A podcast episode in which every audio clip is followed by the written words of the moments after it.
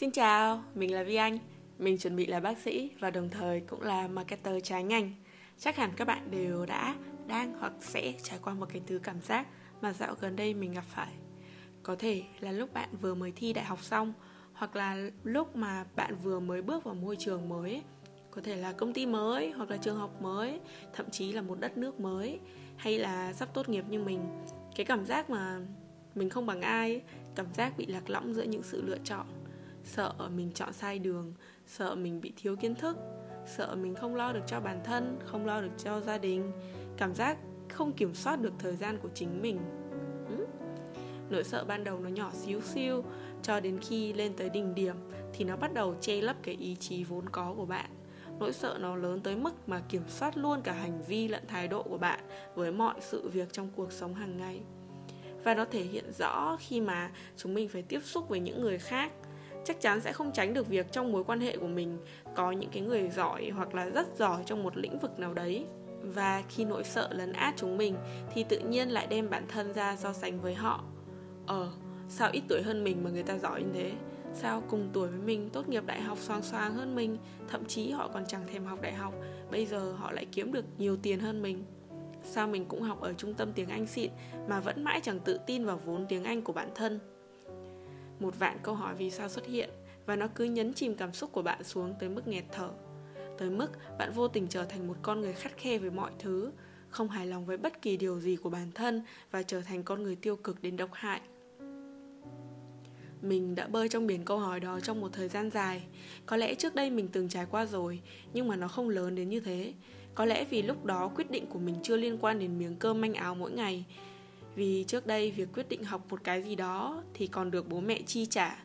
Việc quyết định làm một cái gì đó thì là xác định để lấy kinh nghiệm, chứ không phải là để kiếm tiền.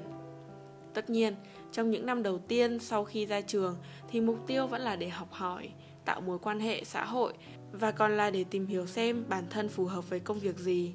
Vì không phải cứ học y là sẽ làm bác sĩ, cứ học dược là mở quầy bán thuốc ngày xưa lúc mình thi đại học đã bị bó buộc tư tưởng theo cái kiểu là chỉ có học y, sư phạm, an ninh các thứ thì mới ổn định. Thế là trong đầu luôn mặc định là sẽ chỉ đi theo cái hướng đấy thôi. Không còn nhìn thấy nào là kinh tế, nào là ngoại thương, nào là xã hội nhân văn.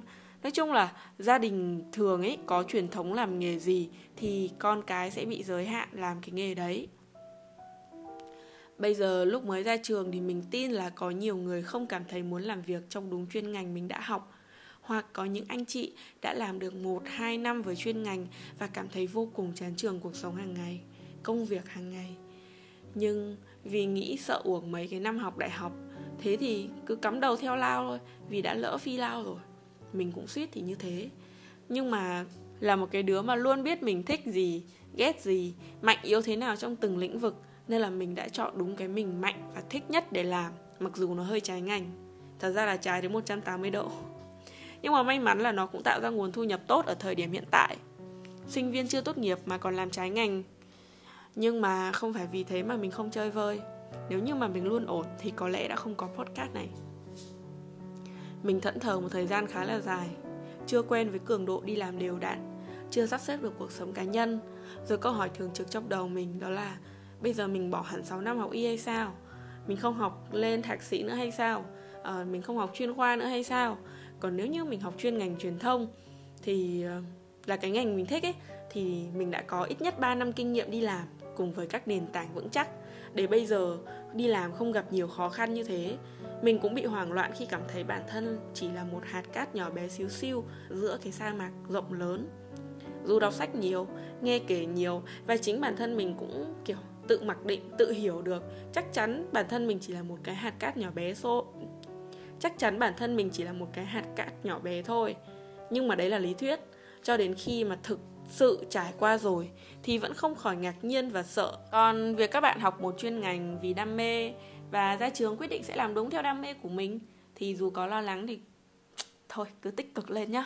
Vì ít ra là bạn cũng được đào tạo mấy năm trời rồi. Chắc chắn là đi làm thì phải có bỡ ngỡ chứ vì đi làm đâu phải chỉ là kiến thức chuyên môn đâu mà còn là những cái mối quan hệ đồng nghiệp này uh, những cái thứ mà kiểu trường lớp không dạy bọn mình ấy. Chưa kể là đi làm ở phần lớn cơ quan đều là từ 8 giờ sáng tới 5 giờ chiều sinh viên cúp học chả làm sao cả. Nhưng mà những cái bạn mà bán mình cho tư bản như mình ấy thì chắc chắn là nghỉ việc sẽ không có lương. Ở hệ thống tư nhân là như thế. Còn nhà nước thì uh, không bị trừ lương khi mà nghỉ bệnh đâu. Vì bình thường bậc lương của viên chức đã không cao bằng tư nhân rồi trừ nữa thì lấy cái gì ăn rồi ai vào nhà nước làm nữa, đúng không? Thế nhưng mà bao nhiêu người làm được, chẳng lẽ tụi mình lại không làm được? Bố mẹ đã nuôi mình lớn như thế cơ mà. Đi làm đi, để thấy thương bố mẹ nhiều hơn.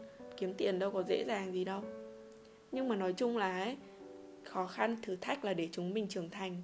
Lỡ có thấy bạn bè đăng story xịn sò này kia, thì cũng đừng vội đem bản thân ra so sánh. Vì ai cũng có nỗi sợ đằng sau đấy cả.